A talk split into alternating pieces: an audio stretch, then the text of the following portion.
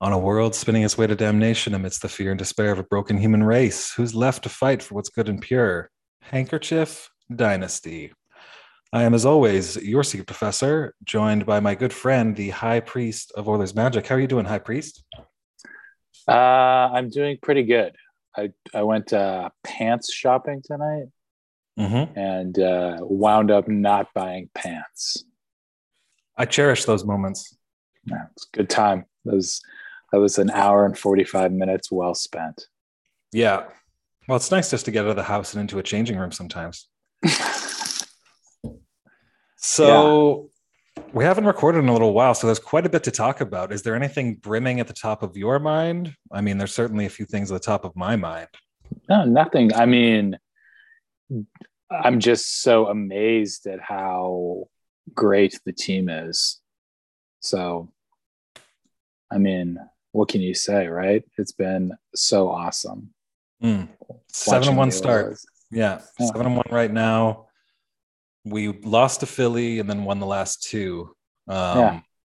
Even though you know we're not playing our necessarily our quote unquote best games in all these games, but we're still winning, which is I think a great Yeah. sign.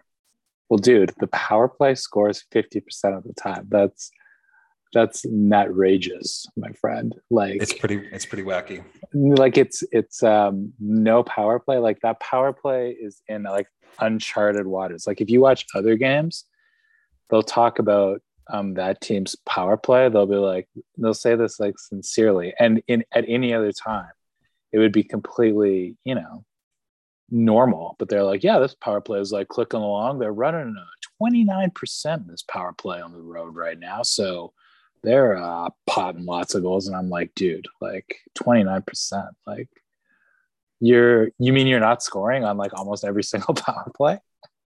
like we're being so spoiled. And there's like nothing, just like I said, there's nothing teams can do to slow the Oilers down. Like we're just outscoring our bad games. Like our top players are so good that they can we can get like 13 shots a night and beat you like scoring you five times. Like it's insane. The Mm. numbers this team is putting up right now is like it's like almost like problematic for the league, I think. Mm. Like it's like they they don't know how like the Oilers power play is a problem to the NHL, I think. Mm, mm. Like it's too good. It's making the games kind of like um like sideshows, I think.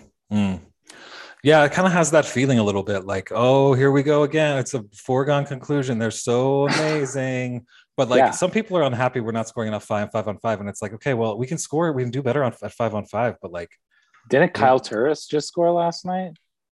I thought it was uh oh yeah, that's right. Off, off yeah, the shore so feed. Yeah. like let's not be concerned. Like no, forget Yeah. it. And yeah, and Yamo scored, Totally. and like Foegele scored. Like on like what?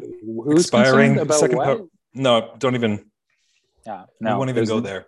There's nothing to be concerned about in terms of scoring. We had like 11 shots through two periods last night, and we're winning four two.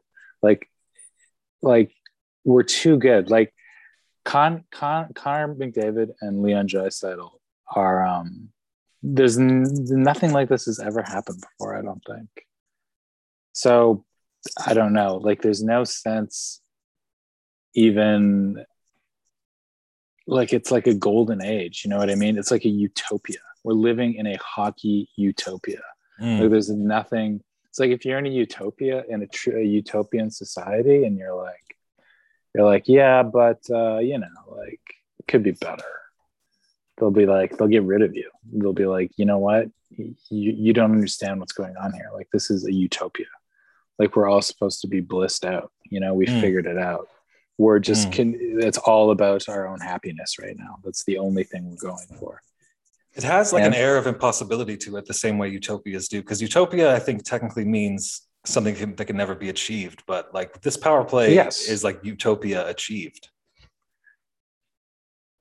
yeah i mean it's like yeah and like the rest of the team's playing good too like we're not i don't know i mean i guess I, there are people saying we're not playing our best game like i don't know nobody ever plays their best game. We're like winning games and not making a lot of mistakes. And at the end of the night, I'm not really like, ah, oh, gotta watch that stuff though. Like I'm just mm. not. And when I'm watching the game, I'm not really either. Like when you're watching the game, the whole time you're thinking the Oilers have this in control. Like they're just they're gonna score. It's just a matter of time. The only question is who's going to get it. Mm.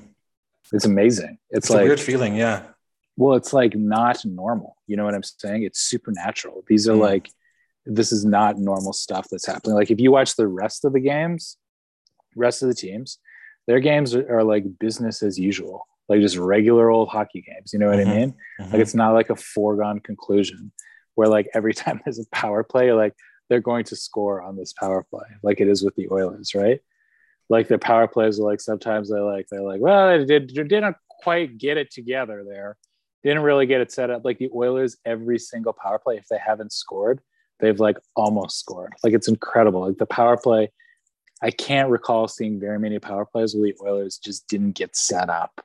Mm. Like I've seen ones when they didn't score, but this power play could be like at 70 or 75% even. And mm.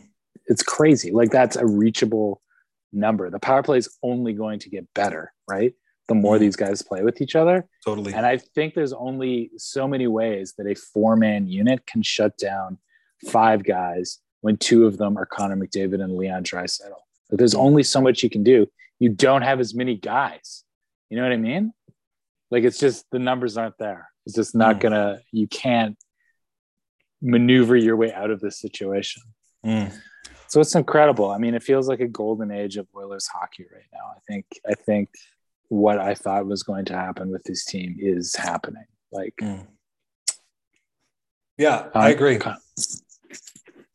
Like, there's still some questions on the fourth line a little bit for me. We'll see how yeah, plays the rest of the year. Yeah, like totally, I guess so. Well, yeah. All you want is in a fourth line is for them. Like they just scored in the last game, and all you want out of a fourth line is basically to keep the puck in their their end. You know what I mean? Mm. Yeah. And yeah, I suppose, but like, I don't know. I don't know. I mean, it's just, I think there's more value in looking at this, like, and I think for management too, not just speaking as a fan, but I think if I'm management, I'm like, I'm not touching a seven and one hockey team. Like, I'm not touching it with a 10 foot pole because there's more damage. Like, what do you, the more you shuffle stuff up, the more you mess with the team, like it messes with the uh, the dynamics of that team and whatever you have that's working. It's very fragile. I'm, I mm. think. So, and even if it's like a fourth line guy, like even something like that on a team that's this good, when you start messing with stuff, I don't know. Like it's like an honor to be playing on this team is what management should feel like right now, mm. and the guys that are there are contributing to that culture so, and I'm sure anyone else that was even on the fourth line got, got brought in, they'd be like, oh my God, like, I can't believe I'm here. This is like a Hall of Fame team. Yeah. So I don't know. I don't, I got no complaints, man. Maybe they could tighten it up, but like um, King Clancy used to say, I think it was him hockey's a slippery game. It's played on ice. So, you know what I mean? You kind of have to take everything that goes on as something that's going to go on in a game of hockey. Mm. We can't be the, the perfect game we're not going to find. But the way the team is playing right now is pretty offensively perfect, I think. And a lot of fun to watch. Oh my gosh, you kidding me? It's like watching yeah. the Harlem Globetrotters. It's insane. Yeah. The games are insane. It's like like other I still haven't seen a game this year where I felt that the other team has um, even like come close to outplaying us or like dominating us, even for a stretch of time. I just haven't seen it. I've seen us come out a bit slower out of the gate a couple times, but it didn't really cost us either time. And we wised up pretty fast. Like it took like kind of one cycle of the lines for that problem to fix itself. Like I think mm. the hmm. guys are really holding each other accountable this year. Like they're, I don't know, that team is very, very dangerous. They're the, I don't see how, I mean, they're the cup favorites right now. They gotta be. If you've Mm. watched any amount of these games, like that power play is too good. How do you win championships? Special teams. The power play is just too good. And Yeah. special team and the penalty, Penalty kill, kill, yeah. too. Yeah. Like You got to give the know. coaching staff credit for that because the personnel's turned over every year on the PK, but it's uh, it's been pretty good. It's pretty good right now. Yeah. Um, I wonder if like, do you think that this team has like the core has gelled on another level this year? oh, absolutely. Doesn't it feel I- that way? Yeah. but, but I think it's done that every single year. Like Connor McDavid and Leon Draisaitl and Darnell Nurse, in terms of and the Nuge as well, in terms of just uh, their cohesion as a group and their their skills individually. Like guys like that are so talented, and um, that every season they're like twice as good. You know what I mean? Like once you get a full season under your belt, and then you're able to come back, like and then the off season guys like that are able to like process very well what they just went through right and like learn so much from it whereas like a person like you or i at the end of a year i mean we say we've learned something but then essentially we like go and do the exact same things Mm. almost like clockwork immediately like as soon as we just begin the cycle anew but highly skilled guys like that are able to um, learn from their competition and just learn from what stopped them and and take steps like tangible ways like connor mcdavid and his one timer you know what i mean? Like things like that where he's like i'm just gonna spend an off season working on this one timer and see what happens. Mhm, mhm. and, he, and he's so good. Players like that are so good that that that practice has very uh tangible results. So and it's doubled every year i think like they're twice as good each year Mm. uh, alone and as a group. So yeah, I mean, I think, yeah, like you're saying, there seems to just be um, the core seems much stronger. Connor McDavid seems like a more of a, uh, I don't. Maybe you've noticed this too. Not necessarily a demonstrative captain, but like he seems like a different sort of. I'm seeing different leadership Mm, uh, qualities out of him this year that I hadn't seen in prior years. mm. What do you think about that? Yeah, no, I think so too. I think he's like kind of gotten only more self-assured and more kind of immune to the bullshit as well. Cause he's he puts Yep. up with a lot of bullshit. Oh my gosh. Um both on and off the ice. But I, I feel like he's just not not quite zen is how I describe it, but he's like he seems very focused, determined, completely unfazed. Like like there was phase levels earlier on in his career. You know, he's a young player, it's normal. yep. but yeah, it just seems like he is like just laser focused on what he can control Yeah. and is is going out there to accomplish it. Yeah. Um, and Draisaitl's looking fucking amazing too. He had an amazing game last game against Seattle. Oh my gosh. No, he's like, yeah, he's incredible. He's the second best player on the planet, I think, Yeah, behind Connor McDavid. Like we have the two best.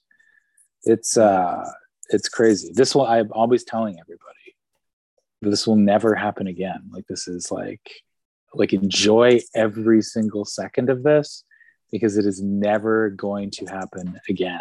You know what I mean? Mm. It's just not. You're just not going to have. You might have the two best players at the time, maybe. There's an outside chance you'll see that again.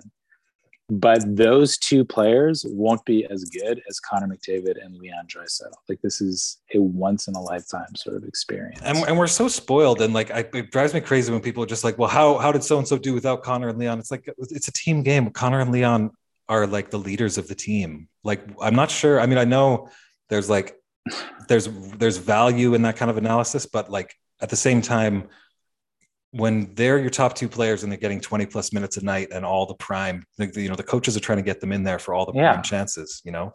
Plus, they're fucking amazing, and and we've gotten contributions from throughout the lineup. Like Nuge has had a fantastic start. Uh, Oh. Zack Kassian looks like he's back. Foegele, Hyman look look good. Yamo scored last night.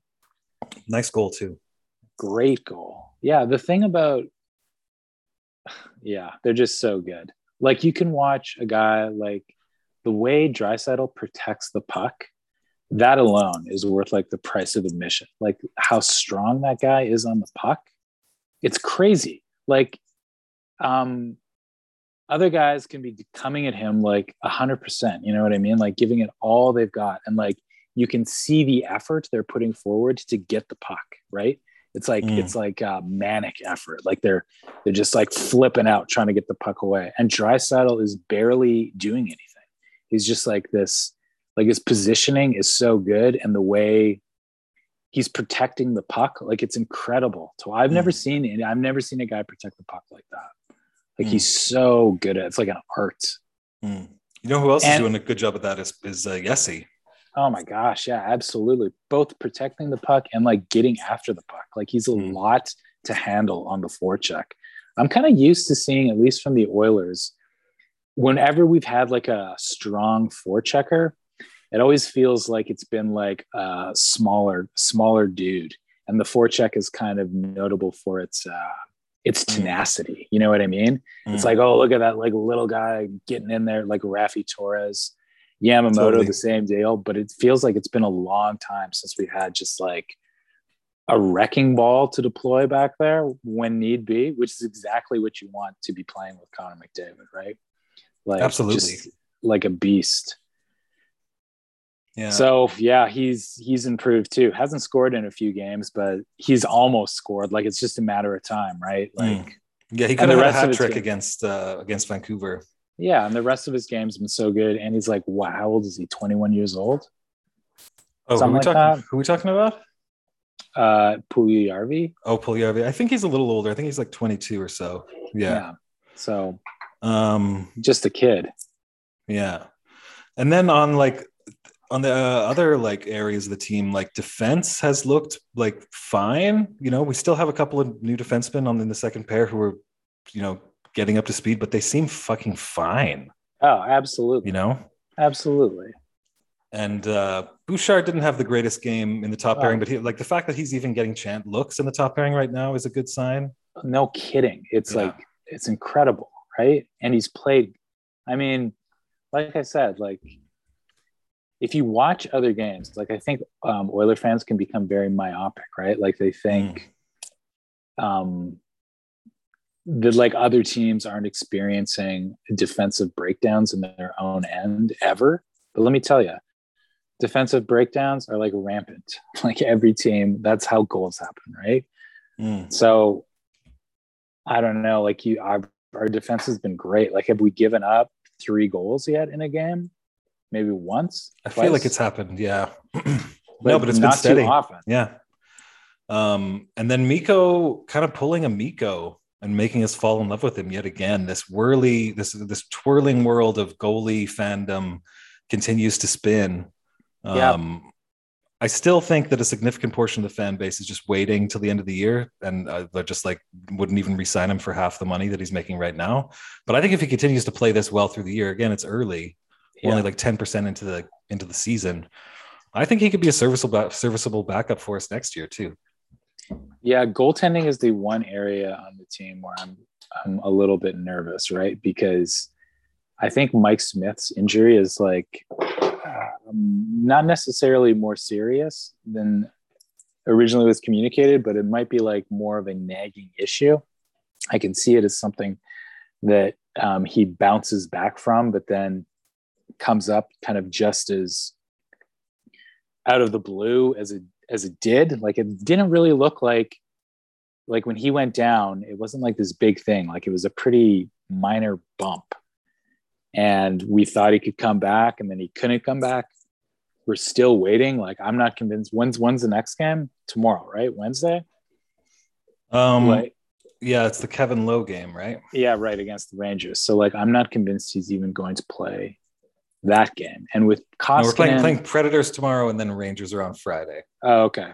So, and with Koskinen, like, um, here's the thing: like, if he blows it again and has like one of those absolutely terrible games, Mm.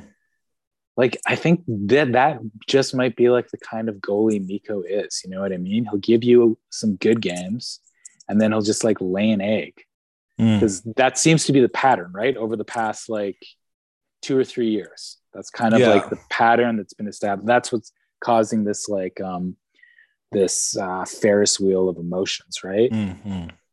So I don't know if um that's something I don't think you can really have that in the playoffs and like rely on that.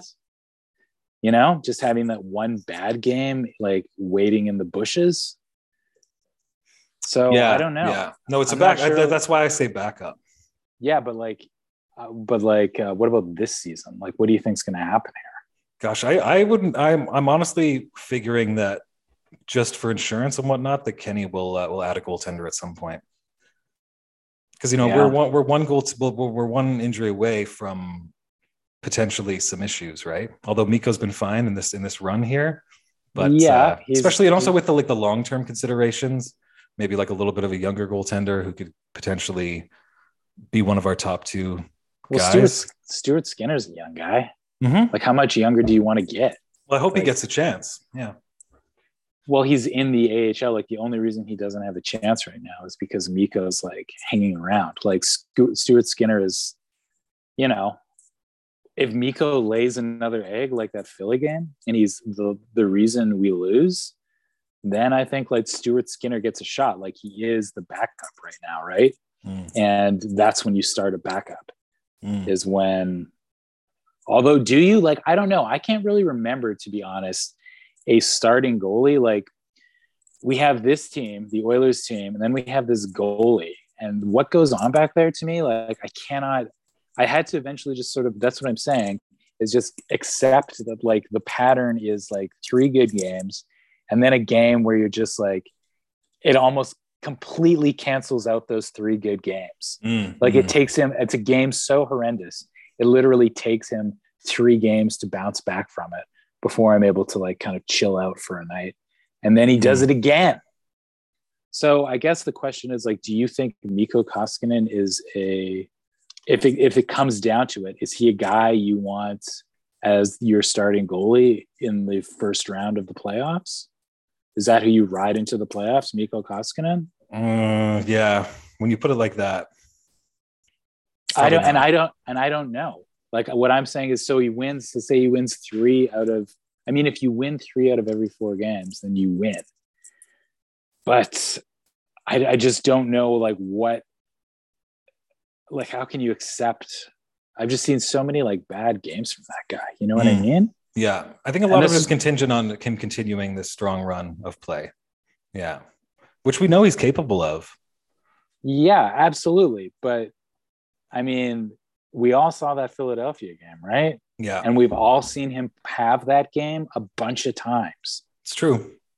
and then he bounces back from it and then you're kind of like yeah yeah i don't know it's just like i said i've never really seen a goaltender like mikko koskinen before like i've never seen a guy who can have games where he makes in the same game like miraculous saves and then lets in like the th- three shittiest goals you've ever seen in your life you know what i mean like that's really strange it is a little weird, isn't it? yeah Yeah, so I don't know. Like, like I said, as it's the one area that I'm kind of, I'm kind of concerned about, but not completely concerned because I still think that the Oilers are going to be able to outscore all of their problems this year.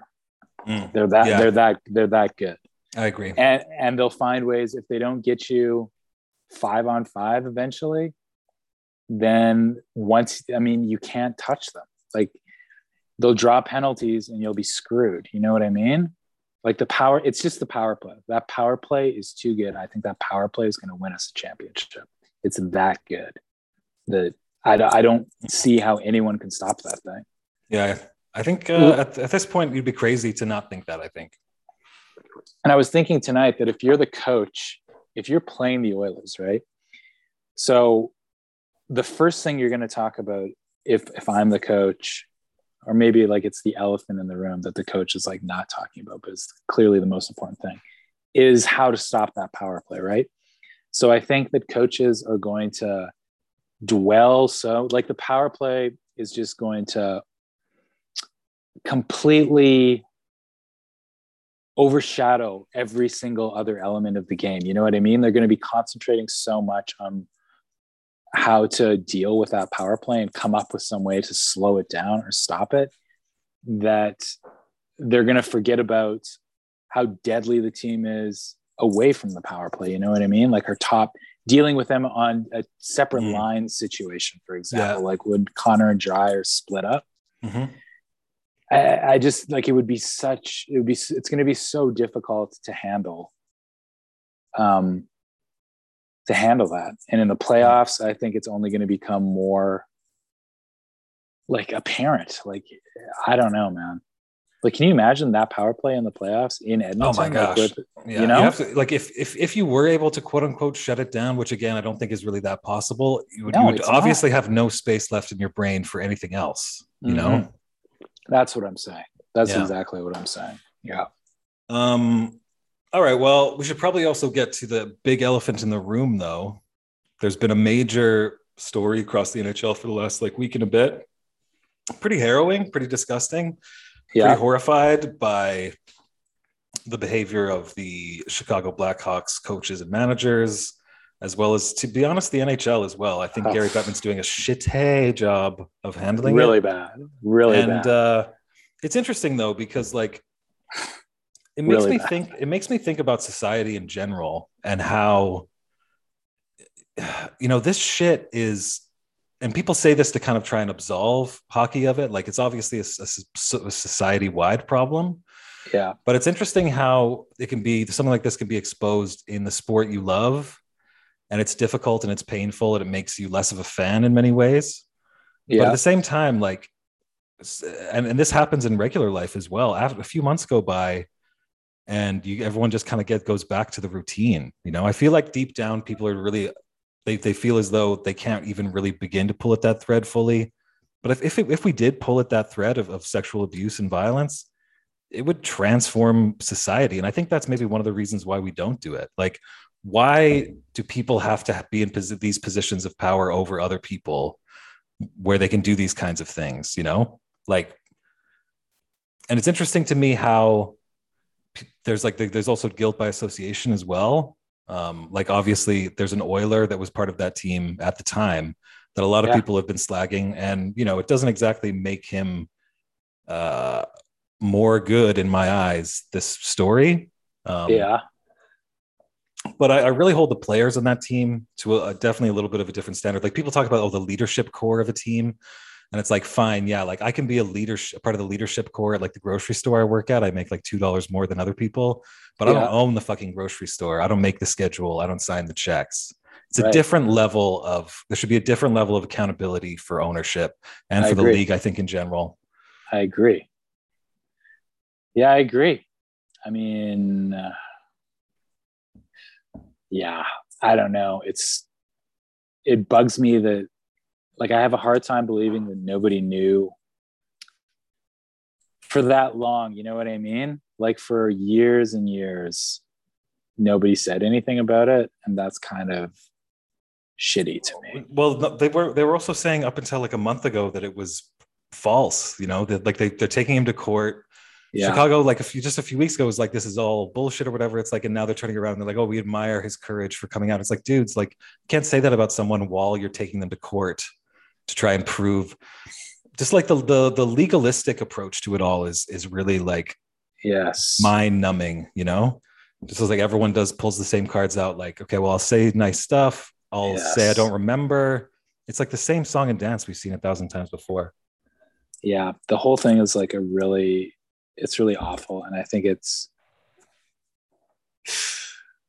i really feel bad for that the other kid right like that 16 year old kid who Totally. the hawks gave a recommendation to or whatever and Yeah. wound up like went through the exact same thing and he's And he only got nine months, the the perpetrator. It's like what how does that judge sleep at night? I want to know. well how does like anyone in the organization like that's the thing like that's so disgusting is like nobody even came forward at that time you know what i Mm. mean Hmm. like I don't know how I, somebody like Joel Quenneville hears about that happening and is still just like, you know, kind of like sitting on his hands, like uh, not being proactive and getting like solving this thing or doing Mm. whatever they can to fix it. Well, it's what we've seen Yeah. from other institutions as well, though, right? Like the, there's a first reaction from people in authority. They just want to, they don't want the bad press. They don't want the distraction. They just want to cover it up. I mean, hello, Catholic Church. Like, let's, like, it's not exactly a new thing. Um, definitely have lost respect for, for Joe Quenneville, but it's also like you have to imagine culturally what the NHL was like back then. And 10 years ago is not that long ago, but it's definitely affected my perception of, of that time in the league and, yeah. and caused me to question a little bit what uh, what else was kind of lurking under the surface. I, I kind of think there's potentially a ton of shit that could be Oh. scandalous in the NHL. You know, like Yeah. tons. of course. Of course. Yeah. Yeah, I don't uh Yeah, I don't know. And I wish the NHL was I agree with you. I think Gary Bettman's really kind of there was an opportunity here to I mean, the reason Kyle Beach did this, right, and came forward with it was to affect change, right? Mm. for the NHL to, um, you know, not just educate um, their players and clubs about it and everything. Your mic it- keeps on scratching when you move like that. Just FYI. I think it's a piece of paper behind me. Okay. It was an opportunity for the NHL to address like society from just to get it out there and do something with it. And it feels like the NHL is still just like, yeah, yeah, kind of burying it in legalese and throwing small amounts of money at it. And it's just like Mm. they're really blowing it. You know what I mean? Yeah. And it's affecting the whole league. It's like if I, Oh, I, yeah. I, I think there's probably only a handful of owners that are, are proactive and thoughtful enough to be mad about it, but it's this is not good for the game, you know? Like No. hockey's supposed to be the wholesome of the big four. I mean, it never has been really deep down, but that's its image, you know? Not that that Well- means much, but like, it's also like by far the most expensive sport to play, right? So there's Yeah. this crazy dynamic of like the most whole, like you know, typical, right? The most perceived as the most wholesome thing is also Mm. like the most like disgusting. Yeah, it's like every Stephen King novel set in a small town where it's like deep down, like the people are just like monsters. Yeah. That's what hockey is, man. That's Yeah. what hockey is. It's like Yeah. Gary Main. So, uh, yeah, yeah, it's it's fucked up. It's it's amazing that Kyle Beach came forward. But you know what else? The funny thing also that the NHL fucked up was how the the Akim Aliu thing, they like put out this statement being like, "This is Oh, done." yeah. So we like we haven't that someone asked them what the follow up was, and they're like, "Oh, we're done with this." And then his agent was just like, Yeah. "You never reached out to us." Like, I I really think if they don't make a structural change to deal with this kind of shit, where it's you know it's not the team doing their own investigation, and honestly, it shouldn't be Bettman fucking calling people into his office like a school principal to to like No, hash the shit out. It's, it's fucking just a joke. Procedurally, yeah. organizationally, like grow the fuck up and put proper procedures in place. You know what? I don't think Gary Bettman knows what's up anymore. I'm just gonna say it. I don't think that guy knows what's up. I don't think like he he understands kind of like where society is at. Like I think maybe Mhm. it might be some like I don't know how it works as far as like NHL commissioner and when it's time for like a new one to be instated. But maybe that should like uh, should come up. You know what I mean? Like, is there an election that has to happen, or are we just waiting for Gary Bettman to like die or step down? Like, is it like in a he's like appointed by God? Because Mm. I don't think that guy's like he's kind of blowing it a couple times here. Like it, it almost feels like to the NHL and Gary Bettman, the best and most impactful way they can address it is to have like a pre-game ceremony and then just forget about it entirely. You know what I mean? Like they're it's very much about like the pre-game ceremonies with these guys and then like nothing else. You know what I mean? So, and I'm not sure that's like the answer. Like, I think we might all be a bit too smart for that. Like, where it's Mm. too easy to find out now that they're not doing really anything else Mm. beyond that. yeah, totally. So I don't know. I wouldn't like. I certainly wouldn't. And Gary Bettman's like, you know, he's done some great things, I suppose, for the game. He grew the game in the Sun Belt, kind of. Um, Kind of, yeah. He got NHL players into the Olympics. He went through a whatever it was when like the players stopped playing and then he managed to coax them back a couple times. So he's had Mhm. like a good run. Well, the, no, they think- locked the players out, dude. Right. That- that's it. But he mainly he's been laser focused on like doing whatever the fuck the owners want. Ultimately, like he's the voice of the owners. That's why they like him, and that's why they've kept him around. Is he's basically just been there to facilitate Yeah. their but within needs. but within the duties of commissioner of the NHL, like sometimes you have to just be more than like the the whatever it is, the servant to the owners, you know? Like mm-hmm. sometimes when something like this happens, you have to kind of do something. You Mm. can't just take off your suit jacket and make a, a like a Zoom video like on your on on your lunch Oh, break, you know? God, yeah. like that that was brutal like it was one of i've seen a lot you know as we all have over the past two years we've seen a lot of like we've seen a lot of that shit like the zoom the sincere zoom message the sincere message recorded via zoom and like his was an all-timer like there's not a lot of them when like immediately i jump to like wow like look how hard this guy's reading off his computer screen. Like it's just Mm. so crystal clear. Like you can practically see the word document Mm, on your end. Mm. like it's like printed on his face almost. Like they could do a split screen with like the document and it wouldn't even like it wouldn't detract from like the sincerity of what gary Yeah. Bettman's reading it was just rough he just doesn't seem like he's not the guy for the job Well, like it's not what he's of- there for. Like, it's not what the it's not what it's not how things are set up, and it's the same Yeah, thing with other elements of society. yes. It's like he's there to make money for the owners. A business owner is there to make money and also to feel good about themselves and, and be a dick to their employees, right? And potentially Right. sexually harass one of them, right?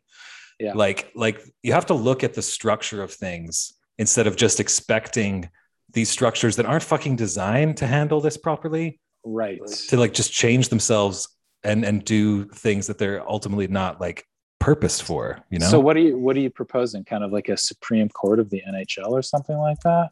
I mean they need they need some kind of independent consultant to come in and say okay what are the what are the this is just a start. What are the best practices industry worldwide for this kind of stuff?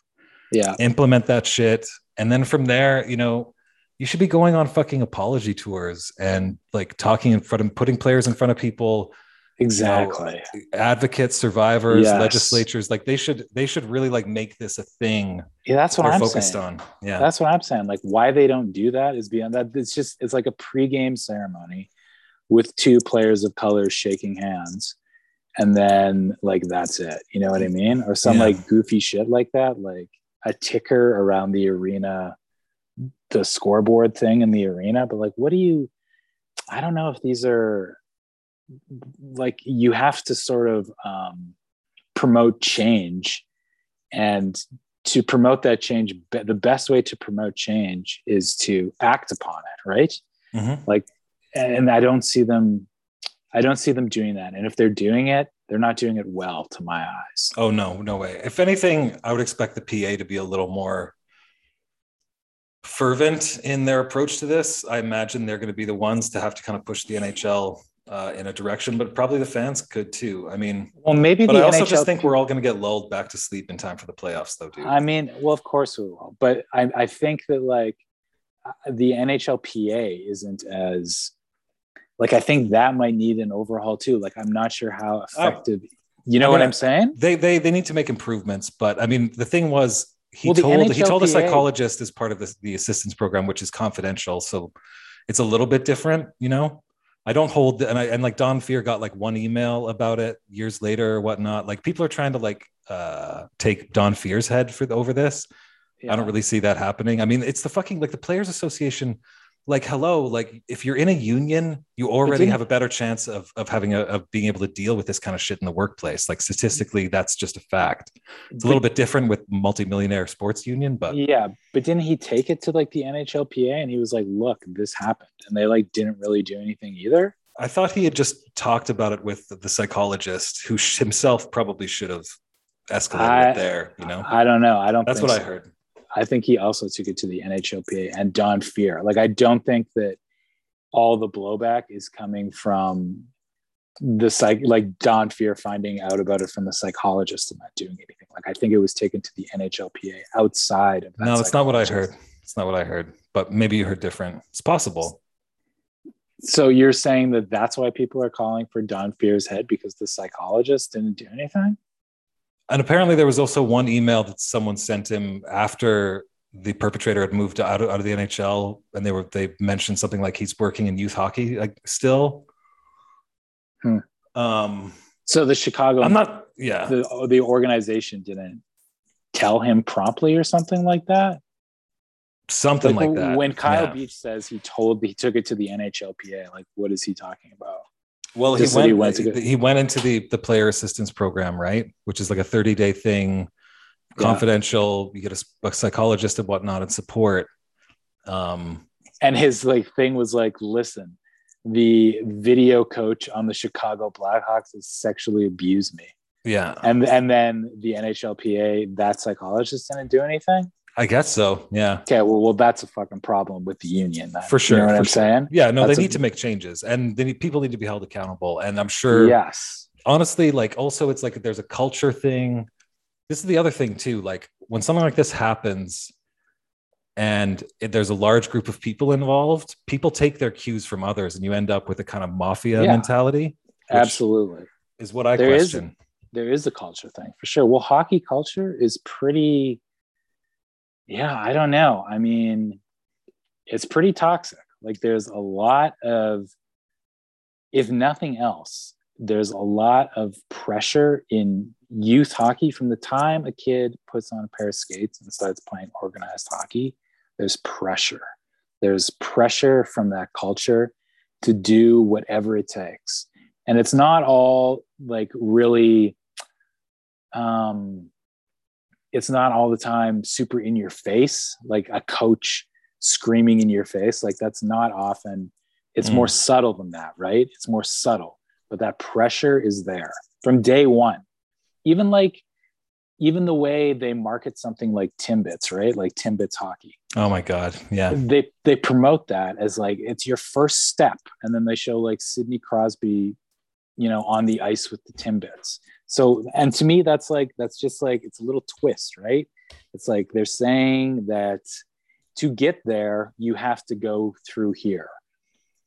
And i think that's pervasive in in hockey and it's so much more heightened than it is i think in other sports in other parts of the world because it's like this national thing like our identity is so tied to this thing and our idea of what it is to be a man and what it is Mm. to be successful and strong like there's so many things tied into hockey so i think the the culture in hockey is is uh like i hate using that word toxic but i mean it, it's definitely it's lacking in a lot of things and i Mm. think the, the end result in the extreme cases of that is a situation like what happened with kyle beach or graham james years ago right? Like that's that's the underbelly. The reason it gets to that point Mm.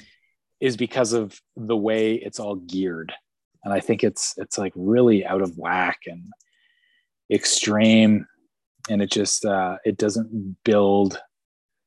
For all the good things hockey builds i think it has the potential to build a lot of real nasty things as well Mm. and i think Mm. that that could be fixed and it should be fixed and hockey should be going out of its way to to fix that Mm.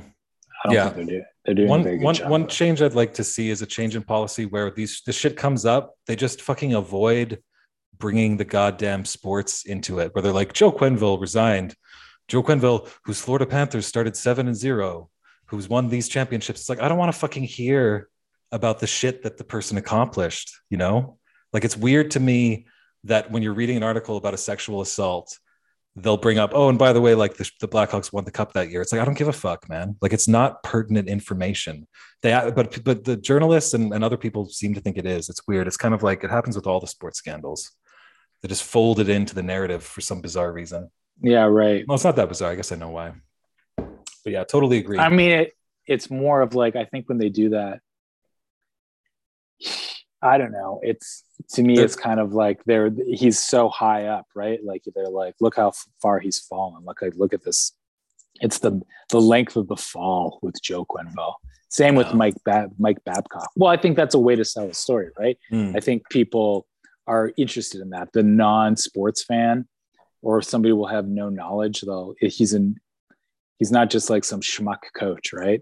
He's like Yeah. he's a notable coach. I disagree though, because I I, feel like when you put that when you put that in the story, what you're what, what you're trying to do ostensibly is give context. But by giving that context, what you're ultimately trying to say is this is still a sports story, and still what matters is the sport. What matters is the game. So I'm going to tell you what Joe Quenneville's coaching record is so far this year. I'm going to tell you how many championship rings he has, how yeah, many you know where he stands on the all-time list of winningest it's like ultimately that's the subtext to me the subtext of, of putting that shit in there is saying hey you know what this matters more than like someone's life or well-being Yeah, but don't you sort of think they're putting it in there to say that it no longer matters at all? Like, I, to me, that's the subtext. Like, and now it means nothing. You know what I mean? That's how I imagine the rest of that sentence going. They're saying like seven and one. It's like uh, when they list off all the things, then he's like, they're like found dead, found dead in their apartment.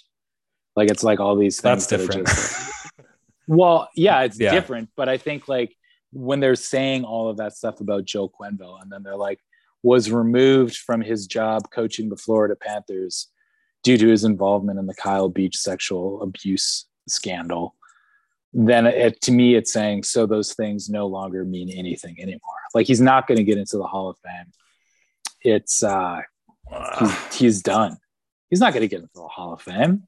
I mean may, uh, yeah i don't it's really care at this point i honestly i, I will have to No, I'm respectfully just saying- disagree yeah You think he will? You think he's going to get? no no i just i think i think the i think the message of putting that in the article ultimately subtextually tells you okay the the, the sport is still ultimately what we're most focused on yeah, or at don't least like that's part of the equation somehow Yeah.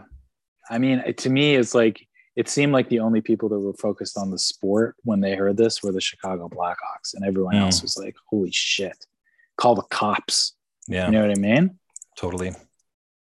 So maybe, yeah, maybe the uh, media is so embedded in the sport that it's hard for them to separate themselves from. and that's just that's what they do. They write fucking hockey stories so it comes totally naturally. You know i'm sure it's like unconscious um and and maybe they would disagree that that that's the effect of putting that stuff in there but it always really it pisses me off when i see that shit in there. Yeah, because it's like I don't know. The same shit happens with other crimes though too. You know, like if someone of a certain background commits a crime, they'll be like, you know, he murdered three people, but he was a pillar of the community or whatever. And it's like, dude, you can't be a pillar of the community and also kill three people. right. Not a thing. Um anyways, I'm, I'm sure we've thoroughly depressed everyone a little bit now. We'll follow this story closely for sure. I'm sure there'll be more stuff coming out. Um, see, it's funny now. I want to go back to talking about hockey, so I'm breaking my own rule. What's your prediction for the game tomorrow? Against Nashville, Yeah. Well, they just beat Calgary in overtime about 10 minutes ago. So um, they're going to be feeling pretty good about themselves. Calgary sort of kicked kicked their asses, though. So uh, I don't know. We're going to beat the Nashville Predators, man. We're going to score like, didn't Draisaitl score like four goals on them a couple years ago? Like last time we Mm. played, he like totally destroyed them. Yeah. So I'm sure something like that will happen again. We'll probably win like five to three or something, six to three. doesn't it feel two. like doesn't it feel like going into these matchups like it's like the Oilers versus someone as opposed to we're Oh we're coming up against someone like we're playing we're playing our game. They're Yeah. worried about us more so. Oh, This is a nice change. like I said, I haven't seen any team so far give us like competition, really. Like they may have like taken us to the end of the game or something. They Philly beat us, but I still think we were the better team that game. Like we should have won that game. Mikko let in shit goals. We scored enough goals to win that game. Mikko didn't make any saves. That's why we lost. Mm, yeah. So, and there's been most of the games have been like, like I can't believe what the Oilers are making the other team look like. Mm. Like the, the ice is literally tilted. It feels like you know. I know that's a cliche, but you see it so rarely, and you actually feel that way. Like I can't believe, like sustained pressure for shifts at a time, periods, like like chunks of periods where the other team is just like beat and they they got like they that Vancouver game. There was times when it looked like the Canucks had been like had played like five nights in a row. Mm, like they were mm. just so, and the Oilers were just like running them. It was crazy. yeah. So I imagine that's what's going to happen with the Preds. We'll kick the shit out of the Predators. Nashville Uh, Predators. yeah. It's like nobody on that team. A bunch Mm. of sucks. We have, we have like Connor McDavid and Leon Draisaitl. I was going to like run them. It's going to be crazy Mm. as yeah, usual. should be fun. Should be fun. Um, yeah, I think the extra forward depth has really made just a huge difference for us this year. Yeah, Ultimately, R- huge. Ryan, Foegele, Hyman. We have a third line. We have a Yeah. third line. for the first time in years. Yeah. Yeah, it's pretty and we also have Zach Hyman. He's like unreal. yeah, You know what I mean? Doesn't he have like six goals, five goals already? something like that. I think he might have like five points. No, I think he might have like five goals, dude.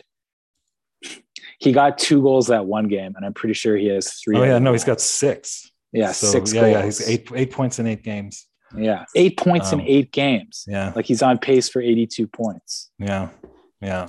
It's pretty special. Yeah, well, it's unreal, dude. It's unbelievable.